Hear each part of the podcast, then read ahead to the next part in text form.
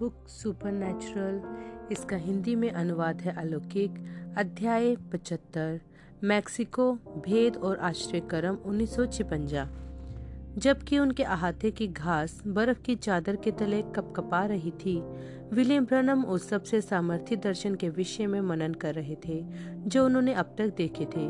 उनकी एक सभा जो कि रहस्यमय ढंग से स्थगित कर दी गई थी, एक छोटे बच्चे के जूते में फीता पिरोने का असफल प्रयास।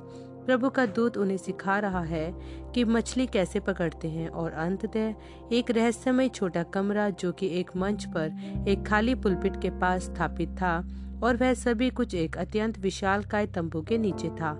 यह तस्वीरें उनके जहन में बनी रही और उनके पीछे छिपे भाव अर्थ उन्हें परेशान करते रहे। एक लंबे समय तक यह दर्शन उनके विचारों पर कब्जा किए रहा।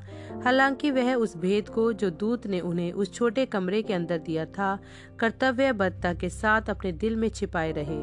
उस भेद का सीधा प्रभाव उसके बाद महीनों तक उस पर जो उन्होंने बाइबल में पढ़ा और जो कुछ भी उन्होंने प्रचार किया बना रहा।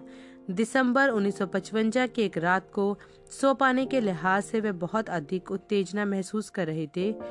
साढ़े दस बजे उन्होंने अपनी पत्नी को जगाकर पूछा, प्रिय, क्या मैं कुछ देर तुम्हें प्रचार कर सकता हूँ? मीडा ने पलटकर अपने पति की ओर अपना चेहरा कर लिया।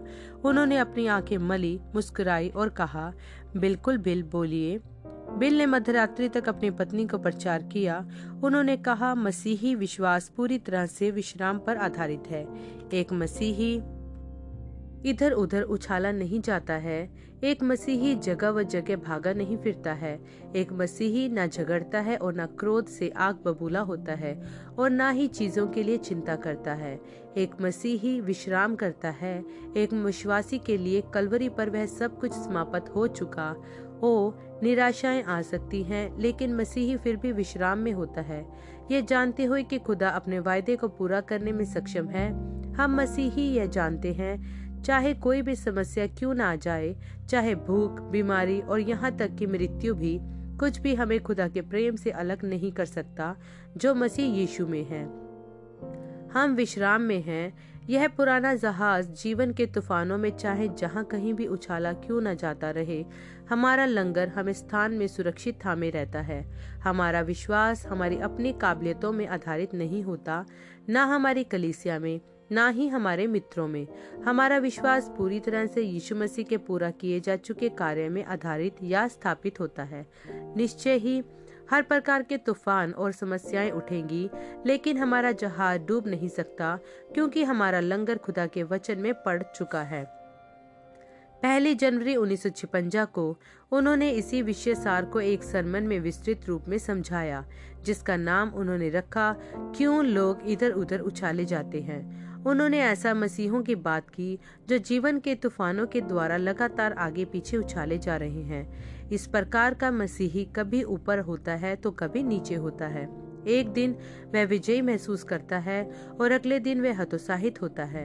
एक दिन वह खुदा की उपासना कर रहा होता है, और अगले दिन वह वापस दुनिया में ही लौट गया हो सकता है। क्यों? क्योंकि उसके पास खुदा के वचन की केवल एक दिमागी समझ होती है। वह यीशु के पास अपने प्राण में किसी अलौकिक अनुभव के बजाय बौद्धिक ज्ञान के माध्यम से आया है। अपनी बात को स्पष्ट करने के लिए बिल ने मिस्र से लेकर वायदे की भूमि तक इसराइलियों की यात्रा की कहानी का इस्तेमाल किया। क्योंकि इसराइली अपने साथ भोजन नहीं लाए थे, प्रतिदिन खुदा ने उन्हें एक प्राकृतिक रोटी दी, जिसे उसने अलौकिक रीति से तैयार किया था। इसराइली इस रोटी को मन्ना बुलाते थे। निर्गमन 16 वह लोग सप्ताह भर तक मन्ना को जमा करके नहीं रख सकते थे। यदि वे प्रयास भी करते, वह अगले दिन तक खराब हो जाता था। हर सुबह उन्हें उतना ही मन्ना इकट्ठा करना होता था, जितना कि वह उस दिन में खा सके। उसी प्रकार मसीहों को भी ज़रूरी है कि प्रतिदिन जीवन की रोटी यीशु मसीह में से खाएँ। हालाँकि यह मन्ना सामान्यतः एक दिन से ज़्यादा नहीं रह सकता था, कुछ एक अपवाद भी थे। चूँकि खुदा ने इसराइलियों को सप्ताह में केवल छह दिन ही काम करने की आज्ञा दी थी, जो मन्ना वे छठे दिन इकट्ठा करते थे, वह हमेशा सातवें दिन में भी सही बना रहता था। यह भी कि खुदा ने मूसा को निर्देश दिए थे कि कुछ मन्ना वाचा के संदूक के अंदर भी रखते वाचा का संदूक एक आयताकार बक्सा था, जो मंदिर के सबसे अंदर वाले कमरे में होता था। वह कमरा परम पवित्र स्थान के नाम से जाना जाता था। जो मन्ना उस संदूक के अंदर था, वह कभी बासी नहीं होता था। पीढ़ी दर पीढ़ी भी उसकी खुशबू उतनी ही मीठी थी जितनी की ताजी रोटी की होती है। आत्मिक रीति से बोले तो यह लगातार बने रहने वाला ताजापन एक मसीही के लिए भी उपलब्ध है। यह समझाने के लिए कि उनका तात्पर्य क्या है बिल ने एक मसीही जीवन की तुलना उस मंदिर से की, जिसका निर्माण करने की आज्ञा खुदा ने मूसा को सीने के रेगिस्तान में दी थी। मंदिर के भी तीन हिस्से थे, बाहरी आँगन, पवित्र स्थान और परम पवित्र स्थान। जो कोई भी मंदिर में आए, उसे पहले बाड़ा, बंद बाहरी आँगन में प्रवेश करना होता था। यह हिस्सा आकाश के नीचे खुला होता था।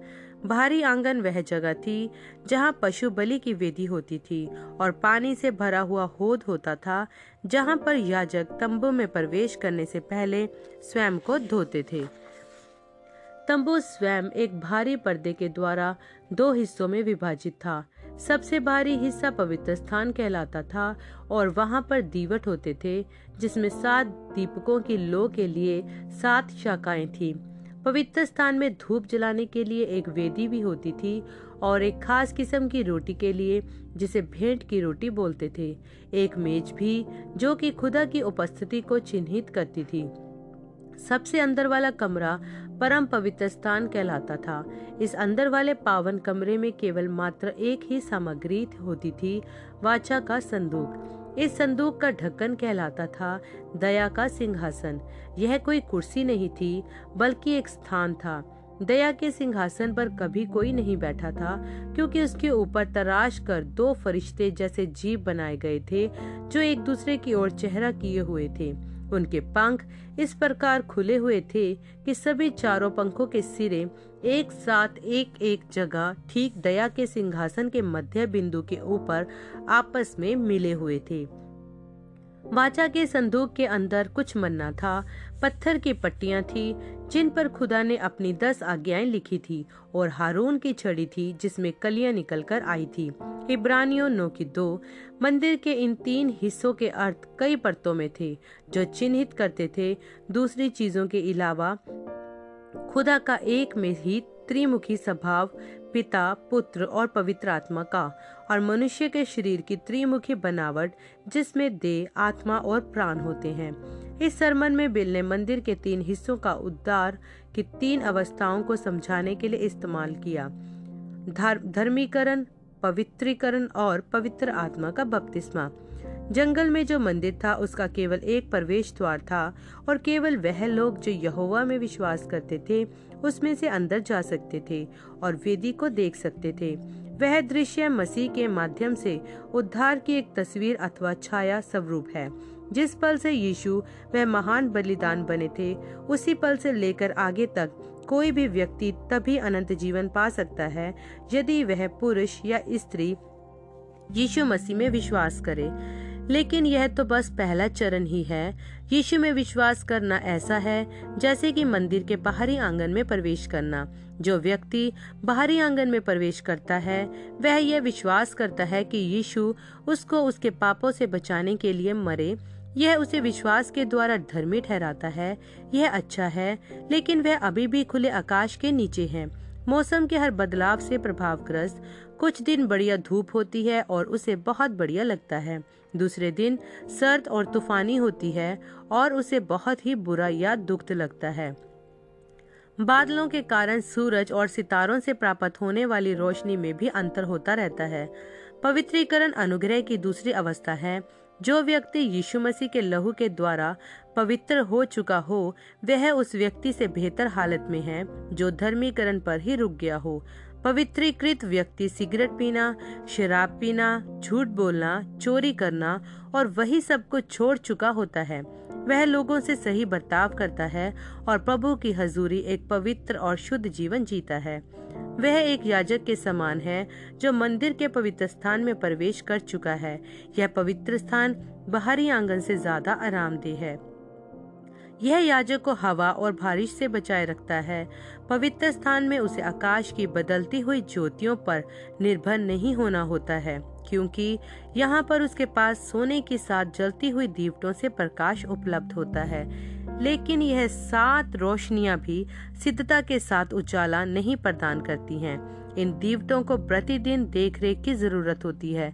कभी कभी बत्तियों में कालिक जमा हो जाती है, जिसकी वजह से लो धीमी हो जाती है और कमरे में धुआँ भी भर जाता है। कभी कभी कोई दिया बुझ भी जाता है और उसे फिर दोबारा जलाना पड़ता है। उद्धार की एक और अवस्था होती है पवित्र आत्मा का बपतिस्मा।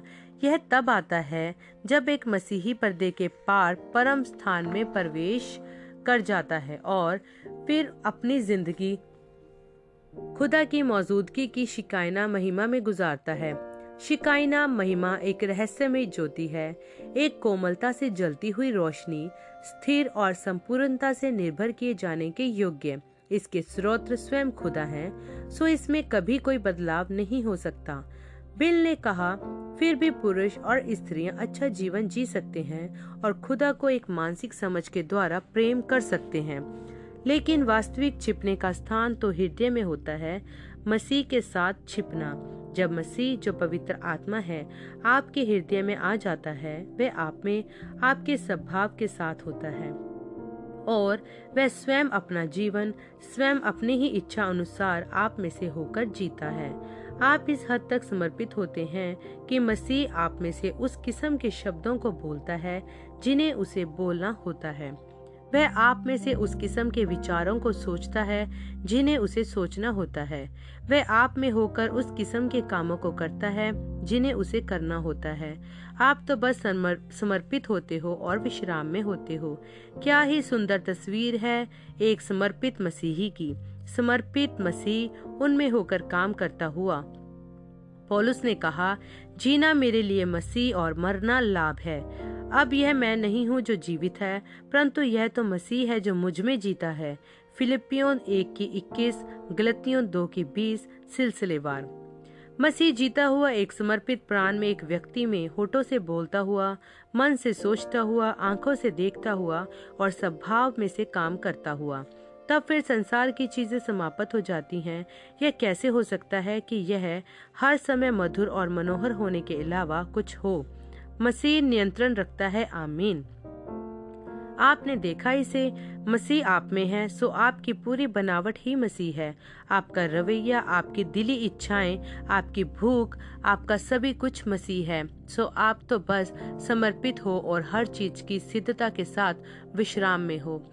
इससे कोई मतलब नहीं कि यह कितना नीरस मालूम पड़ता हो या कितना अंधकार में दिखता हो। यह फिर भी वैसा ही है मसीह आप में। वह आपके मन से सोचता है, ठीक उसी रीति से, जैसे वह तब करता जब वह स्वयं पृथ्वी पर था। अब आप स्वयं अपने नहीं बचे हो, क्योंकि आप समर्पित हो। साल में एक बार हारून महायाजक मंदिर के परम पवित्र स्थान में जाता था। निर्गमन तीस की दस, लय व्यवस्था सोलह, इब्रानियों नौ, सात से चौदह, पच्चीस से छब्बीस। मंडली उसे देख रही होती थी। हारून को सही अभिषेक में, सही वस्त्रों में और सही तरह से चल रहा होना ज़रूरी था। उसके वस्त्रों में घंटियाँ लगी होती थी और जब वह चलता था, वह घंटियाँ बजती थी। पवित्र पवित्र पवित्र प्रभु ही है। वह अपने साथ प्राश्चित के लिए बलिदान का लहू लेकर जाता था। उस पर शारोन के गुलाब से अभिषेक किया जाता था और वह अभिषेक उसकी दाढ़ी पर से बहता हुआ, उसके वस्त्र की कोर तक नीचे तक जाता था। वह सबसे अंदर वाले कक्ष में खुदा की उपस्थिति में जाता था। उसके पीछे पर्दा बंद हो जाता था और वह बाहरी दुनिया से परे अंदर बंद हो जाता था। खुदा की तारीफ़ होवे। एक छिपने का स्थान है एक रहने का स्थान है। आप खुदा की उपस्थिति में चलते हुए जा सकते हैं और इस संसार की चीज़ों से जाकर छिप सकते हैं। आप उनको और अधिक सुन भी नहीं सक, नहीं पाओगे क्योंकि वह ध्वनि रोधी है। संसार तो बाहर है घबराहट में साँसें लेता और देखता हुआ। आप तो अंदर हो अनंत खुदा की उपस्थिति में। इस मन्ना में से खाते हुए जो कभी दूषित नहीं होवेगा और कभी खत्म नहीं होगा। जब एक आदमी महाराज अधिराज की उपस्थिति में ही जीता है, प्रतिदिन बढ़िया ही होता है। उसे वह गुप्त स्थान मिल गया। भजन संहिता सताइस चार से पाँच इक्यानवे एक, मत्ती छे की छे, वह पर्दों के पार चला गया और वह उसके पीछे बंद हो गया है। वह संसार को नहीं देख रहा होता है। उस परम पवित्र स्थान को भेड़ की खालों और बकरी की खालों के द्वारा ध्वनि रोधक बनाया जाता था। लेकिन इस गुप्त स्थान को पवित्र आत्मा के बपतिस्मे के द्वारा ध्वनि रोधक बनाया जाता है। जो एक मनुष्य को मसीह में छिपा लेता है, वहाँ पर वह एक नई सृष्टि बन जाता है और फिर वह प्रतिदिन इसी प्रकार खुदा के सामने चलता है। दूसरा कुरंथियों पाँच की सतारह, गलतियों छ पंद्रह से सोलह। क्या ही खूबसूरत तस्वीर है। यह एक विश्वासी की जो खुदा की मौजूदगी में हो। सभी चीज़ें मसीह को दे दी गई हैं। जो कुछ खुदा का था, उसने उस सब कुछ को मसीह में उड़ेल दिया। जो कुछ मसीह था, उसने उसे कलीसिया में उड़ेल दिया।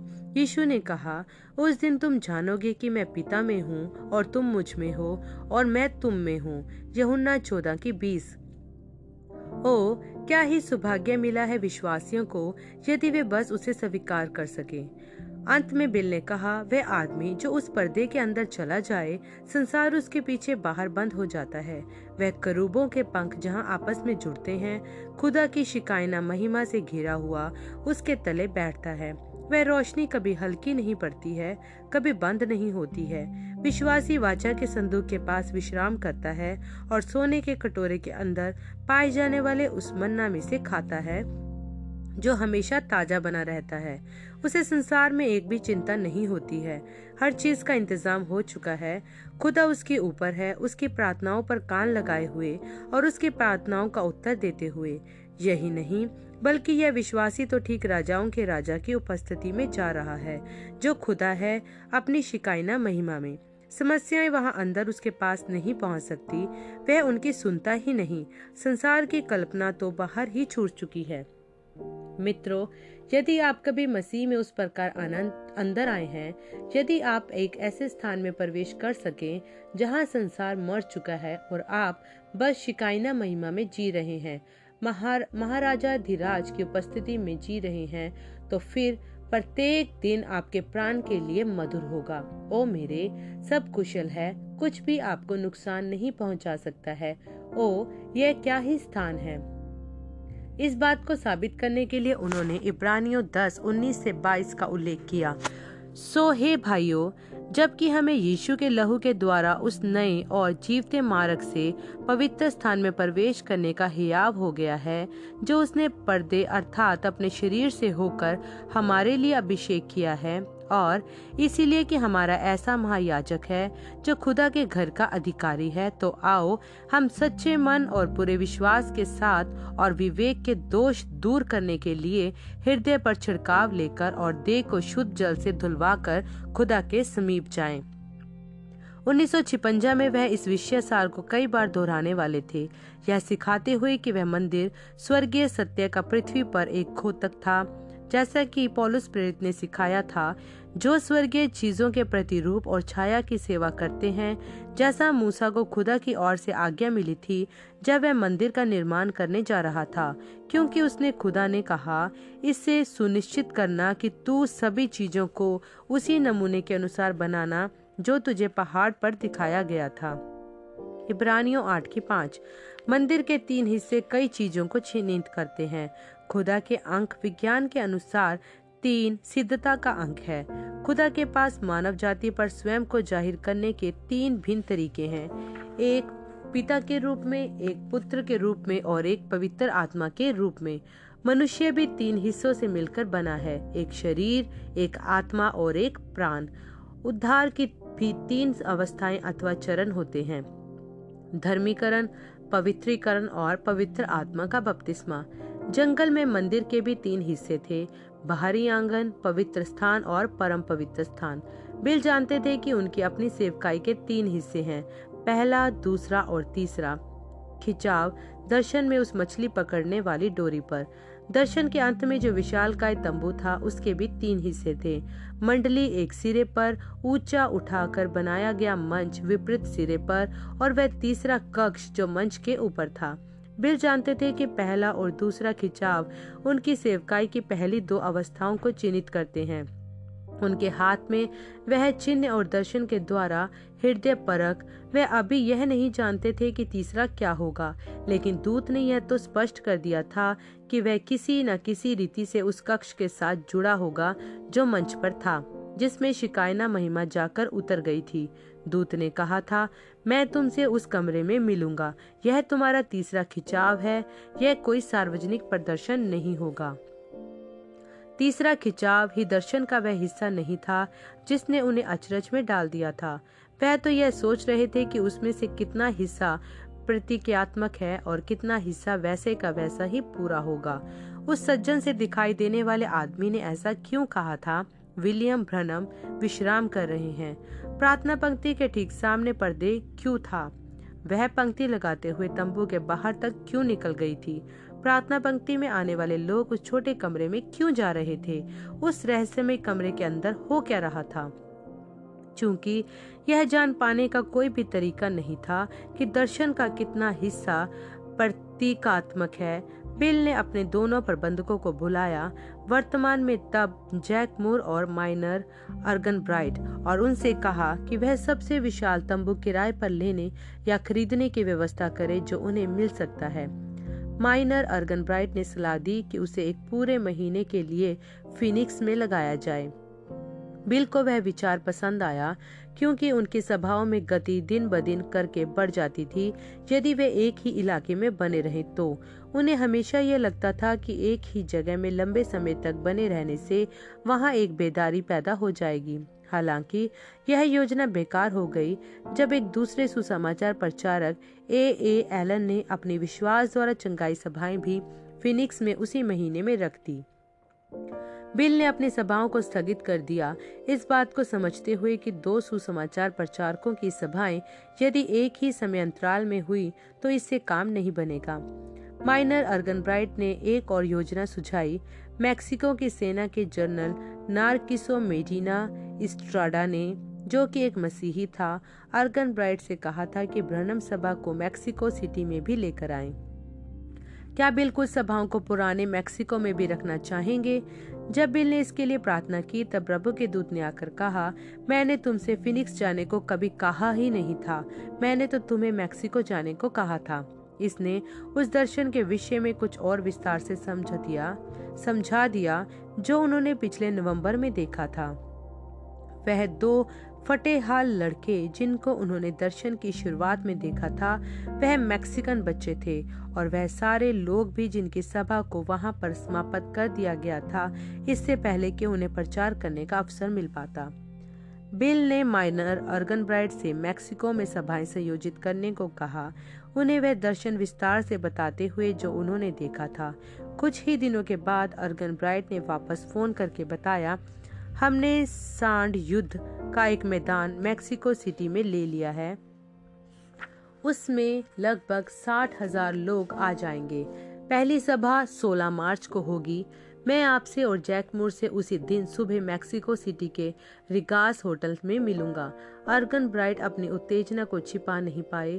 भाई ब्रनम, हमारे पास दो दर्जन डिनोमिनेशनों से कम से कम सौ सेवादार हैं जो हमारे साथ संयोग कर रहे हैं। और तो और, यह मैक्सिको के इतिहास में पहली बार हुआ है जब उनकी सरकार एक प्रोटेस्टेंट सुसमाचार प्रचारक का अपने देश में स्वागत कर रही है।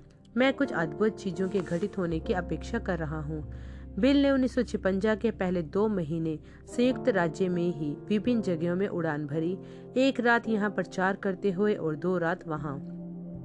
यह विश्वास द्वारा चंगाई वाली सभा श्रृंखलाएँ नहीं थी। वह बीमारों के लिए प्रार्थना नहीं करना चाह चाह रहे थे जब तक कि वह उस पुराने मैक्सिको में ना पहुँच जाएँ, क्योंकि वह अपनी नई सेवकाई की शुरुआत वहीं से होने की अपेक्षा कर रहे थे। 16 मार्च को बिल उड़ान से बिली पॉल जैक मो और यंग ब्राउन के साथ मैक्सिको सिटी पहुँच गए। उनके साथ जाने वालों में रॉबर्ट एसिपनोसा भी शामिल थे जो कि एक मैक्सिकन अमेरिकन प्रचारक थे। जिन्हें इन सभाओं में उनका अनुवादक होना था। रिगास होटल में चेक इन करने के पश्चात उन्होंने एक टैक्सी पकड़ी ताकि उन्हें सांड युद्ध के उस मैदान में ले जाएँ। काले बादल घिर आए और धीमी धीमी वर्षा शुरू हो गई। टैक्सी चालक ने कहा, साल के समय तो हमारे यहाँ सामान्यतः बारिश नहीं होती है। बिल ने अपने प्रबंधक की पसलियों में अपनी कोहनी लगाई और बोले, मैंने आपको क्या बताया था? अब देखिए, कोई ना कोई समस्या ज़रूर होगी जब हम वहाँ पहुँचेंगे। वह जगह खाली होगा। भाई ब्रनम, यह कैसे हो सकता है? मुझे नहीं पता, लेकिन यही है वह जो मैंने पिछले साल दर्शन में देखा था। जब वे लोग सांड युद्ध के स्टेडियम में पहुँचे जैकमोर साठ हज़ार सीटों की समकेंद्रीय गोलाकार व्यवस्था को लगे देखकर अचंभित हो गए, जो सभी की सभी खाली थी। उन्होंने कहा, भाई ब्रनम, यदि मैं आपके वरदान में इससे पहले विश्वासी नहीं था तो अब तो अवश्य ही हो जाऊँगा। बाद में उन्हें पता चला कि उस सुबह हज़ारों लोग उस सांड युद्ध के मैदान में शाम की प्रार्थना सेवा के शुरू होने के इंतज़ार में आकर इकट्ठे हुए थे। दोपहर में जब बारिश शुरू हुई किसी ने जन संबोधन प्रणाली का इस्तेमाल करके भीड़ को वापस भेज दिया। रेवरेंड एबल मेडिना उस सभा श्रृंखला के मुख्य आयोजक में से एक ने बिल को बताया कि उन्हें नहीं पता कि भीड़ को वापस भेजने के लिए कौन जिम्मेदार है। सबसे बुरी बात तो यह है कि उस सांड युद्ध के मैदान के लिए जो उनका अनुबंध था, वह अचानक ही रद्द कर दिया गया है। ठीक उसी पल ना तो रेवरेंड मेडिना ने ही जर्नल स्ट्रांडा अपने दुश्मन का व्यक्तिगत नाम ले सके। हालाँकि, वह उस संस्थागत तंत्र को जानते थे, जिसके लिए वह काम करता था। जैकमूर दांत पीसते हुए बोले, मैं पता लगा कर रहूँगा कि काम को बिगाड़ने वाला व्यक्ति कौन है। बिल ने कंधे उचकाते हुए कहा, आगे बढ़ो और कोशिश करो, लेकिन तुम्हें पता नहीं चलेगा। कोई भी जन जिससे तुम बात करोगे, उसके बारे में कुछ नहीं जानता होगा। जबकि बिल और बिली पॉल उड़ान भरकर घर वापस जेफरसनविल आ गए। आर्गन ब्राइट और मूर इस गड़बड़ी की गुत्थी सुलझाने के लिए मैक्सिको सिटी में रह गए। जैकमूर ने दो दिनों तक यह पता लगाने की कोशिश की कि भीड़ को किसने वापस भेजा था और सभा को स्थगित कर कर दिया था। वह एक ऑफ़िस से दूसरे ऑफ़िस चक्कर काटते रहे, सरकारी अधिकारियों से बातचीत करते रहे, जब तक कि उनका जबड़ा ही न दुख गया। कोई भी जिससे उन्होंने बात की इस मामले में कुछ भी जानता मालूम न पड़ा। इस दौरान आर्गन ब्राइट जर्नल स्ट्राडा और रेवरेंड मेडिना के साथ इस काम में लगे रहे कि सभाओं को क्षतिग्रस्त होने से बचा सके, क्योंकि साढ़ युद्ध वाले मैदान अथवा अखाड़े के लिए उनका अनुबंध यूँ रद्द हो गया था। उन्हें अब कोई और उपयुक्त स्थान खोजना था, जहाँ सभाएँ की जा सके। उन्हें टकुबाया में, जो कि मैक्सिको सिटी के पास एक उपबस्ती स्वरूप था, एक जगह मिल गई। शनिवार को माइनर अर्गन ब्राइड ने बिल को फ़ोन किया और उनसे वापस मैक्सिको आने के लिए कहा। बिल इसके लिए प्रार्थना करने को बाहर अपनी गुफा में गए। रविवार की सुबह भोर ही में उन्होंने दर्शन में देखा। कि मरी हुई मछलियाँ ज़मीन पर हर जगह फैली पड़ी हैं। प्रभु के दूत ने कहा, वापस मैक्सिको चले जाओ। यह सबसे सिद्ध समय तो नहीं है, लेकिन मैं तुम्हारे साथ रहूँगा। सो, सोमवार 19 मार्च उन्नीस को मैक्सिको से लौटने के कुछ ही दिन बाद बिल और उनका बेटा फिर से लौटकर वहाँ गए।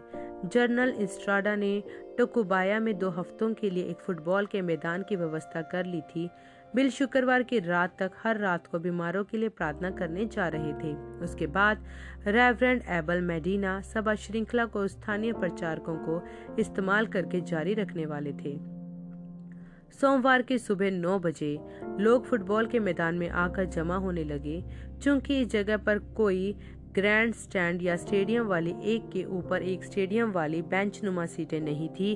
वह शाम को सभा शुरू होने के इंतज़ार में मैदान ही में दिन भर के लिए बैठ गए। घंटा ब घंटा उनकी संख्या बढ़ती गई। शाम को छह बजे बिल ने प्रार्थना कार्डों को आपस में मिला दिया और फिर एक मैक्सिको वासी आदमी को दे दिया, जो फिर उन्हें बांटने लगा। फिर बिली पोल ने उस आदमी का भीड़ में पीछा किया यह सुनिश्चित करने के लिए उसने किसी कार्ड को बेचा तो नहीं है। जब तक बिल आठ बजे तक पहुँचे, वहाँ पर लगभग दस हज़ार लोग उन्हें बोलते हुए सुनने का इंतज़ार कर रहे थे। बिल अचरज कर रहे थे कि वह मंच तक कैसे पहुँचेंगे। उनके प्रायोजकों ने इस समस्या का हल पहले ही सोचकर रखा था। वह मंच एक ऊँची दीवार से लगाकर बनाया गया था, जो उस फुटबॉल के मैदान और एक सार्वजनिक सड़क के बीच थी। बिल को इस दीवार की सड़क वाली और गाड़ी से ले जाया गया। फिर वह एक सीढ़ी से उच्च, ऊँची दीवार पर चढ़े, जहाँ दो आदमियों ने उनकी बगलों में रस्सियों के छल्ले बनाकर पहनाए और उन्हें दूसरी और मंच पर उनके सहारे उतारा। लोगों का अभिवादन करने के बाद बिल ने यहूदा तीन पढ़ा इस कथन पर ज़ोर ज़ोर डालते हुए, उस विश्वास के लिए हर प्रकार का संघर्ष करो, जो एक बार संतों को सौंपा गया था। फिर उन्होंने सामरी स्त्री की कहानी बताई। यह समझाते हुए कि यीशु ने उसे पहले कभी नहीं देखा था। उसके बावजूद भी उन्होंने उसके जीवन का मुख्य मुख्य इतिहास बता दिया था। यहुन्ना चार, पाँच से उनतालीस। इसके बाद उन्होंने नतनेल की कहानी सुनाई। फिलिपुस ने नतनेल को बताया, मुझे मसीह मिल गया है।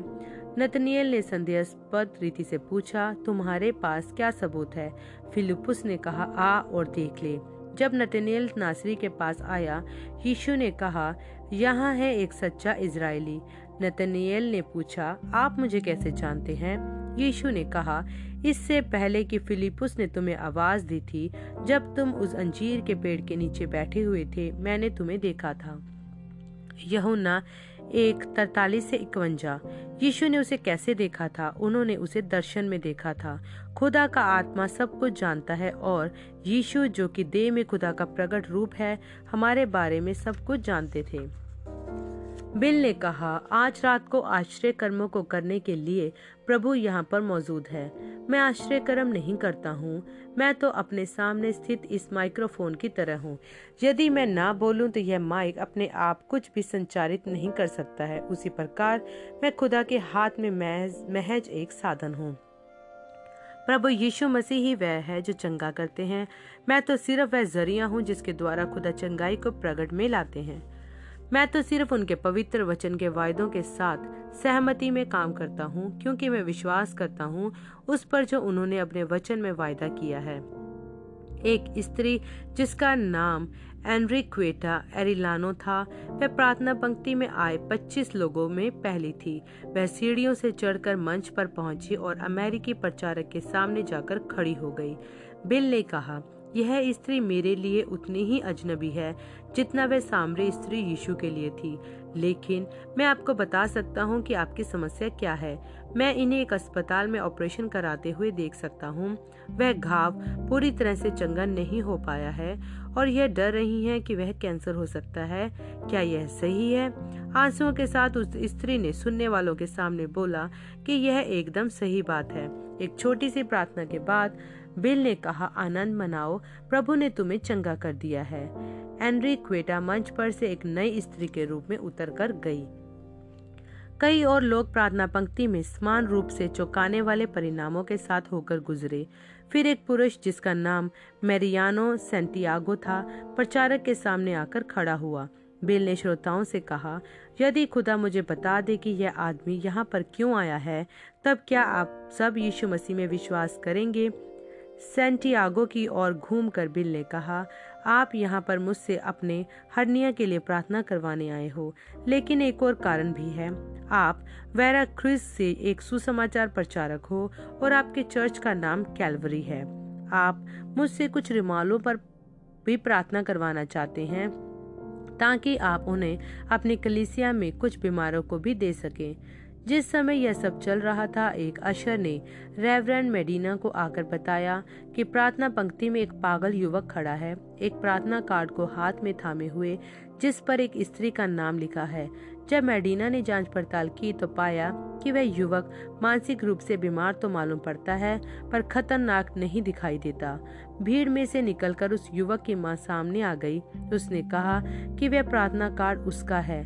वह माँ बीमार है। लेकिन किसी भी और चीज़ से ज़्यादा वह अपने बेटे की चंगाई चाहती है, इसीलिए उसने अपना कार्ड उसे दे दिया था। रेवरेंड मेडिना ने उसकी इच्छा के साथ सहानुभूति ज़ाहिर की। हालाँकि वहाँ पर कई सारे बीमार लोग भी थे जो प्रार्थना कार्ड को प्राप्त नहीं कर सकते थे, जिसके कारण मेडिना को यह डर था कि उनके घोषित किए गए तरीके से जरा सा भी हटने पर वहाँ बवाल उत्पन्न हो सकता है। उन्होंने उस माँ से कहा कि वे वापस जाकर प्रार्थना पंक्ति में अपने बेटे को हटाकर स्वयं लग जाए और उसने वैसा ही किया। जब वे आखिरकार मंच पर पहुँची, बिल ने उससे कहा, आप एक कैथोलिक हैं और आप एक रोजरी के साथ प्रार्थना करती हैं। आप यहाँ पर इसलिए हैं क्योंकि आपकी इच्छा है कि आपका एक प्रियजन चंगा हो जाए और वह आपका बेटा है। खुदा ने सब कुछ ठीक कर दिया है। शांति के साथ जाओ। उस रात को मैक्सिको में भी ठीक वही चीज़ हुई जो अफ्रीका और अपाची रेड इंडियनों के संरक्षित स्थान में हुई थी। इन मैक्सिको वासियों के सरल विश्वास ने हृदय परक को जैसा वह सामने प्रकट था ग्रहण कर लिया। मतलब उन्होंने यह विश्वास कर लिया कि यह यीशु मसीह है जो स्वयं को उनके बीच में प्रकट कर रहे हैं। आश्रय कर्म उतनी ही भरपूरी से खिलकर सामने आए, जैसे रेगिस्तानी फूल बसंत ऋतु की बारिश के बाद आते हैं। तूफ़ान से पहले वाले हालात इस इलाके के मौसम को अभी भी प्रभावित कर रहे थे। सारा दिन भर बारिश के छितराए हुए बादल पहाड़ों के ऊपर लहराते रहे थे। पहली रात को हवा बह रही थी, लेकिन भीड़ के ऊपर बारिश नहीं हुई। अगले दिन हालाँकि हल्की बारिश सारी दोपहर होती रही, यह लोगों को सभा में आने से हतोत्साहित नहीं कर सकी। जब तक आठ बजे बिल बीमारों के लिए प्रार्थना करने को पहुँचे, भीड़ बढ़कर पच्चीस हज़ार के लगभग पहुँच गई थी। प्रार्थना पंक्ति में आने वाला व्यक्ति एक बूढ़ा अंधा आदमी था। बिल उस लड़खड़ाते हुए आता देख रहे थे एक मैक्सिको वासी अशर के साथ।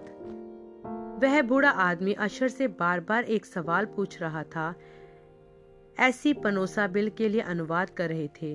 वह पूछ रहा है कि क्या वह अमेरिकी प्रचारक के पास पहुँच गया है या नहीं?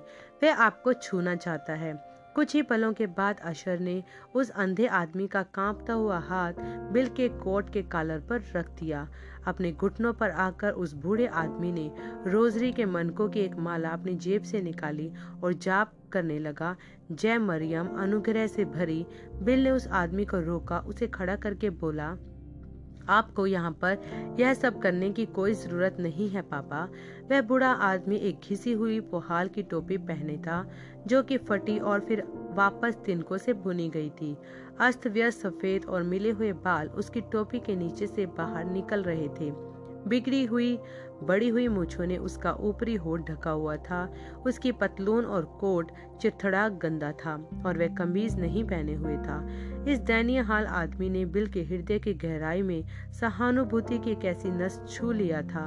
उन्होंने सोचा, यदि मेरे पिता जीवित होते तो इसी आदमी की उम्र के होते। इस बुढ़े आदमी के लिए ज़िंदगी कितनी निर्दयी रही है। शायद अपने पूरे जीवन भर में इसने कभी भरपेट खाया भी नहीं है। न ही कपड़ों का एक अच्छा जोड़ा या जूतों की जोड़ी कभी इसके पास अपनी रही है। इस सब के बावजूद अब यह अपनी मदद कर सकने में असक्षम अंधेरे में लड़खड़ा रहा है। बिल ने उस आदमी के नंगे पावों को देखा। वह धूल धुरसरीत और ददरों से भरे हुए थे। और उसके नाखून बढ़कर लंबे और ऊपर को मुड़ चुके थे। एक पल के लिए तो बिल ने सोचा कि उस आदमी को अपने जूते दे दे, फिर उन्हें यह आभास हुआ कि वह उसके नाप के नहीं है। इस मैक्सिको वासी के पैर उनके पैरों से कहीं ज़्यादा बड़े हैं। बिल ने उसके कंधों पर यह सोचकर निकाह डाली कि शायद वह उसे अपना कोट दे सकते हैं। उस वृद्ध के कंधे भी ज़्यादा चौड़े थे। बिल जानते थे कि उनका कोट भी उसे नहीं आ पाएगा। उस अंधे आदमी ने अपनी टोपी उतारी, बिल के कंधे पर अपना माथा टिकाकर रोने लगा। न सिर्फ़ बिल उस आदमी के दर्द को महसूस कर पा रहे थे, उनके अंदर का कुछ उस आदमी की पीड़ा में प्रवेश कर गया। कुछ ऐसा करुणा से आगे, तर्क वितर्क से आगे, प्यार के आयाम में पहुँच गया, जो संपूर्ण सत्यनिष्ठा के साथ विश्वास की वह प्रार्थना कर सकता था। अचानक से एक दर्शन कैक्टस के फूल की तरह खुल गया, जिसमें वह बूढ़ा आदमी खुशी के मारे कूदता नज़र आ रहा था। बिल तब जान गए कि मामला खत्म हो गया है। कोमलता से उन्होंने उस आदमी का सिर उठाया, उस आदमी ने दो बार पल के झपकी और फिर चिल्लाया, ग्लोरिया दयोस व्यो जिसका मतलब है, खुदा की तारीफ़ होवे, मैं देख सकता हूँ, मैं देख सकता हूँ घुटनों के बल नीचे गिरकर उसने बिल के जूतों को चूमने का प्रयास किया। बिल ने उसे खींचकर उठा खड़ा खड़ दिया। बूढ़े आदमी ने बिल को गले से लगा लिया और फिर मंच पर चारों ओर दौड़ने लगा आर्गन ब्राइट को गले लगाया। ब्राउन और मंच पर दूसरे सेवादारों को भी गले लगाता हुआ चिल्लाते हुए ग्लोरिया अदियोस, हज़ारों लोगों ने भी नारा उठाया। ग्लोरिया दायोस इस किस्म का आश्रय कर्म कुछ ज़्यादा ही चमत्कारी था, जिसे कैथोलिकों के द्वारा नियंत्रित मीडिया में भी दबा या छिपा पाती। अगली सुबह हज़ारों मैक्सिको वासियों ने इसके बारे में सुन लिया। उनके बीच में एक युवा माँ थी जिसके बच्चे को निमोनिया हो गया था और एक एक सांस के लिए संघर्ष कर रहा था। उस सुबह किसी समय जब वह और डॉक्टर को दिखाने का इंतज़ार कर रही थी, उसके बच्चे ने एक आखिरी सांस ली और फिर सांस लेना बंद कर दिया। विशिष्टावस्था में वह डॉक्टर को पुकारने लगी। उस नवजात बच्चे को बचाने के उसके सारे प्रयास असफल हो गए। दुखी मन से डॉक्टर ने उससे कहा कि वह अपने बच्चे को उसी के ऑफ़िस में वहीं छोड़ जाए और वह गाड़ने वालों को बुलवा लेगा। उस युवा माँ के अंदर से कुछ था जिसने इनकार कर दिया। उसने सोचा कि यदि खुदा एक बूढ़े आदमी को उसकी दृष्टि वापस दे सकता है तो फिर वही उसके बच्चे की ज़िंदगी क्यों न देगा। उसने डॉक्टर से कहा कि मृत शरीर को वह अपने साथ ही ले जाएगी और डॉक्टर के ऑफ़िस से वह सीधी उस मैदान में पहुँच गई, जहाँ अमेरिकी सुसमाचार प्रचारक उस रात को बीमारों के लिए प्रार्थना करने वाला था। जब तक कि वह वहाँ पहुँची, वह दोपहर की शुरुआत ही थी और फुटबॉल का मैदान लोगों से दो तिहाई भर चुका था। धीमी धीमी बारिश हो रही थी, उसने लोगों की एक लंबी पंक्ति में पीछे अपना स्थान लिया। जो उस समय का इंतज़ार कर रहे थे जब प्रार्थना कार्ड बांटे जाएँगे। उस रात को जब बिल को दीवार पर चढ़ाकर फिर रस्सियों के सहारे मंच पर उतारा गया, वह कोटों और शॉलों के एक बड़े ढेर को देखकर चकित हुए जो उनका इंतज़ार कर रहे थे। माइनर और गनब्राइट ने समझाया कि कई एक वह लोग जिन्हें प्रार्थना कार्ड नहीं मिले, उन्होंने अपनी इन चीज़ों के वहाँ मंच पर रख दिया है ताकि बिल उनके लिए प्रार्थना कर दे। उनका विश्वास यह था कि सिर्फ़ उस कोट को, जिस पर उन्होंने प्रार्थना की है, छू लेने भर से वह चंगे हो जाएँगे। बिल को ऐसा करने में बहुत खुशी हुई। याद करके कि किस तरह एक बार पोलुस ने भी इफ्सुस में रुमालों और अंगरखों के एक ढेर पर प्रार्थना की थी। प्रेरित बिल जानते थे कि आज यह काम ज़रूर करेगा। ठीक उसी तरह जैसे तब वहाँ किया था। यह मैक्सिको वासी विश्वास के सिद्धांत को समझ गए थे। हमेशा की तरह, बिल ने उनके सामने इस बात पर ज़ोर दिया कि उनका विश्वास यीशु मसीह पर दृढ़ता से बना रहना ज़रूरी है, जो कि एकमात्र चंगा करता है। प्रार्थना सेवा के शुरू होने के जरा ही देर बाद बिल को प्रार्थना पंक्ति में कुछ समस्या होती दिखाई पड़ी। ऐसा लगता था जैसे कि एक औरत पीछे पंक्ति में अशर लोगों के हाथ से निकलकर आगे आने का प्रयास कर रही है। बिल ने देखा कि वह ठीक उनके सिर के ऊपर से छलांग लगाकर मंच की ओर बहुत तेज़ी से दौड़ी। आसपास के लोगों में हल्ला हुआ। कुछ पुरुष जो अशर का काम कर रहे थे, उन्होंने इस औरत को पकड़ लिया और खींचकर उसे पंक्ति के अंत पर ले गए। पल भर बाद ही वह झुककर उनके पैरों के बीच से निकल गई और फिर मंच की ओर दौड़ पड़ी। उन्होंने उसे फिर पकड़ लिया और घसीट कर पीछे ले गए, लेकिन वह तो हार ही नहीं मान रही थी। जल्दी ही बिली पॉल मंच पर आए और सूचना पहुंचाई, डैडी, हम उस प्रार्थना पंक्ति को ज़्यादा देर तक संभाल नहीं पाएँगे। वहाँ पीछे एक औरत की गोद में एक मृत शिशु है और वह आपसे उसके लिए प्रार्थना करवाने को अति व्याकुल है। समस्या यह है कि उसके पास प्रार्थना कार्ड भी नहीं है। वह सारे लोग जो प्रार्थना पंक्ति में है, वह बहुत सुबह से ही इंतज़ार कर रहे हैं। यदि मैं उस औरत को बिना प्रार्थना कार्ड के ही यहाँ आने दूँ तो बवाल हो जाएगा। लेकिन वह पागलपन की हदें पार कर रही है और अशर लोग उसे वहीं पर रोके नहीं रख पा रहे हैं। हम क्या करें? बिल पलटे और अपने प्रबंधक की ओर देखा। जैक मोर भी उन्हीं की तरह छोटे आकार के आदमी थे। वह दोनों ही लगभग समान उम्र के थे और दोनों के ही गंजे हो चुके माथे के ऊपर बहुत कम बाल थे। बिल ने कहा, भाई जैक, वह नहीं जानती कि मैं कौन हूँ। क्यों न आप वहाँ पीछे जाकर उसके मृत शिशु के लिए प्रार्थना कराएँ? इससे उसे चैन मिल जाएगा और वह शांत हो जाएगी। जैकमो ने हाँ में सिर हिलाया और सीढ़ियों से उतरकर घास पर चल दिए। बिल वापस माइक की ओर पलटे और श्रोताओं से बोलने ही जा रहे थे, जब उन्हें एक पोपला मैक्सिकन बच्चा अपने सामने हवा में तैरते हुए दिखाई दिया। वह बच्चा एक कंबल पर बैठा था, आवाज़ें निकाल रहा था, हंस रहा था और अपने बाहों को वैसे ही चला रहा था जैसे कि नवजात बच्चे करते हैं। जब उत्तेजित हो जाते हैं, बिल बोले एक मिनट रुके भाई जैक। भला हो कि मैं खुद ही इसे संभालूं। उन अशर लोगों से कह दीजिए कि उस औरत को आने दे। बिल पॉल ने सिर हिलाया और कहा, मैं ऐसा नहीं कर सकता, डैडी। इसके कारण बवाल हो जाएगा। बिली, मुझे दर्शन आया है। दर्शन? तब तो फ़र्क मामला है। बिली पॉल दर्शन पर सवाल उठाने से बेहतर जानते थे। मैं नीचे जाकर अशर लोगों को बता देता हूँ। ऐसी पनोसो, पनोसा बोले जल्दी ही अशर लोग अलग हट गए और उस औरत को आगे निकल जाने दिया। वह मंच की ओर इतनी तेज़ी से दौड़ी, जैसे कोई फुटबॉल खिलाड़ी गोल करने के लिए दौड़ता है। अमेरिकी प्रचारक के सामने जाकर गिरते हुए वे चिल्लाई, पादरी पादरी। बिल और एस्पनोसा ने उसे उठाकर फिर से खड़ा किया। वह एक सुंदर स्त्री थी जो 20-22 वर्ष की थी। उसकी आँखें दिन भर आँसू बहाने के कारण सूजी हुई थी। शायद ये उसका पहला बच्चा था। जिसे वह अपनी मिन्नत करती हुई बाहों में बेजान थामे हुई थी। बिल बच्चे को नहीं देख पा रहे थे। उन्हें बस एक अकड़ा हुआ आकार गीले कंबल के नीचे दिखाई दे रहा था। बच्चे की मृत्यु कब हुई थी? बिल ने पूछा। उसने बताया कि उसका बच्चा उसी दिन सुबह डॉक्टर के ऑफ़िस में मरा था। बिल ने कहा, भाई, एस्पनोसा, इस प्रार्थना का अनुवाद मत कीजिएगा। उन्होंने गीले कंबल पर अपने हाथों को रखा और प्रार्थना की, स्वर्गीय पिता, मैं नहीं जानता कि सबका क्या मतलब है, लेकिन कुछ ही मिनट पहले मुझे ये नन्ना सा बच्चा मेरे सामने दिखाई दिया है, किलकारी मारता और खेलता हुआ। यदि उस दर्शन ने इसी मृत बच्चे को दिखाया था तो यीशु के नाम में इसमें जीवन को लौट आने दे। उसी पल, बच्चे ने ज़ोर से किलकारी मारी और कंबल में अंदर से लात मारी। वह माँ चीख उठी और अपने मचलते हुए बच्चे को सीने से चिपका लिया। बिल ने सख्ती से कहा, भाई, एस पनोसा, उसे अभी सार्वजनिक मत कीजिएगा। इस औरत के साथ इसके डॉक्टर के पास जाएँ। मुझे इसके डॉक्टर से लिखित वक्तव्य चाहिए। यह पुष्टिकृत करता हुआ कि यह बच्चा मर चुका था। प्रार्थना सेवा के अंत पर बिल ने पूछा कि कितने लोग यह सब कुछ देखने के बाद अपना हाथ उठाकर इकरार करेंगे और अपना जीवन यीशु मसीह को दे देंगे। हज़ारों हाथ ऊपर उठ गए। चकित होकर बिल आइस पनोसा की ओर पलटे और कहा, उनसे यह कहिए कि मैं कैथोलिकों और प्रोटेस्टेंटों के हाथ नहीं उठवाना चाहता हूँ। मैं केवल उन्हीं के हाथों को देखना चाहता हूँ जिन्होंने इससे पहले यीशु मसीह को कभी ग्रहण नहीं किया है। एस पनोसा ने भीड़ से ज़ोर देकर यह कहा, लेकिन इससे हवा में उठे हाथों की संख्या कम होती दिखाई नहीं दी।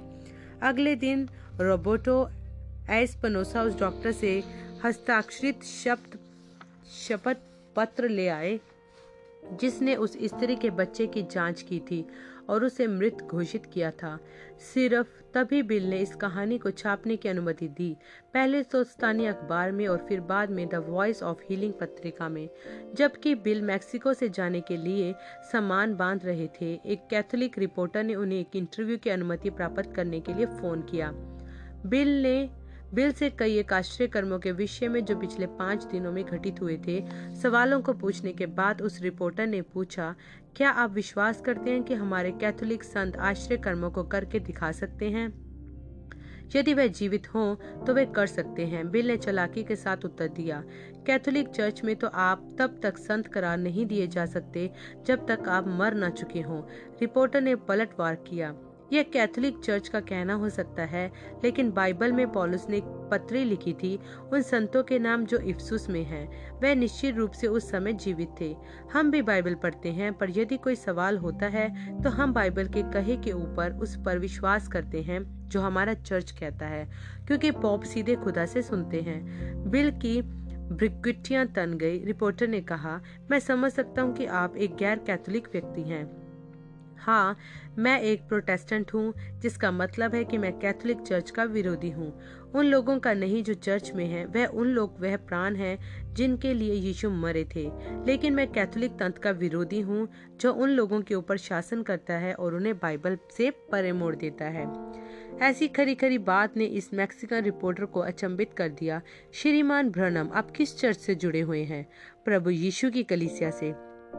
मुझे नहीं लगता कि मैंने इस डिनोमिनेशन का नाम सुना है। वह इसलिए क्योंकि यह कोई डिनोमिनेशन नहीं है। यह तो यीशु मसीह की देह है। बाइबल कहती है, एक ही आत्मा के द्वारा हम सबने एक देह में बपतिस्मा पाया है। पहला कुरंथियो बारह की तेरह। संस्थागत तंत्र किसी गिनती में नहीं आते हैं। जिस चीज़ से फ़र्क पड़ता है, वह है यीशु मसीह में व्यक्ति का विश्वास और वह विश्वास बाइबल का विश्वास करने से आता है। क्या आपको यह एहसास है श्रीमान ब्रनम कि बाइबल कैथोलिक चर्च का महज प्राचीन इतिहास मात्र है? मैं आपसे यहाँ पर असहमत हूँ। मैंने बहुत सारा इतिहास पढ़ा है, और यहाँ तक मैं देख पाता हूँ। कॉन्स्टेंटाइन के समय से पहले कैथोलिक चर्च तो अस्तित्व में भी नहीं था। आखिरी प्रेरित के गुजर जाने के भी 300 साल बाद तक श्रीमान ब्रनम कैथोलिक चर्च के बारे में आपकी संपूर्ण राय क्या है?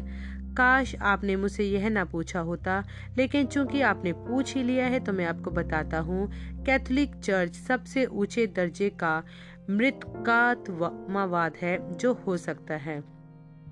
इस बात ने रिपोर्टर को चौंका दिया, आपके पास यह विचार तक कहाँ से आ गया? कोई भी हो, यदि वह मृतकों से बातचीत करता है तो मृतकात्मवादी ही होता है। और आप कैथोलिक हमेशा अपने लिए, उनसे बिचवई का काम करवाने के लिए मृत संतों के साथ ही बातचीत करते रहते, रहने का प्रयास करते हो। श्रीमान ब्रनम आप यीशु मसीह से बात करते हैं और वह मर चुका है। यीशु मरे हुए नहीं रह गए थे, वह कब्र में से जी उठकर निकल आए थे और आज जीवित हैं। मेक्सिको में यदि मेरी सभा श्रृंखला कुछ साबित करती है तो वह यह है कि यीशु मसीह जीवित हैं। आमीन। thank you.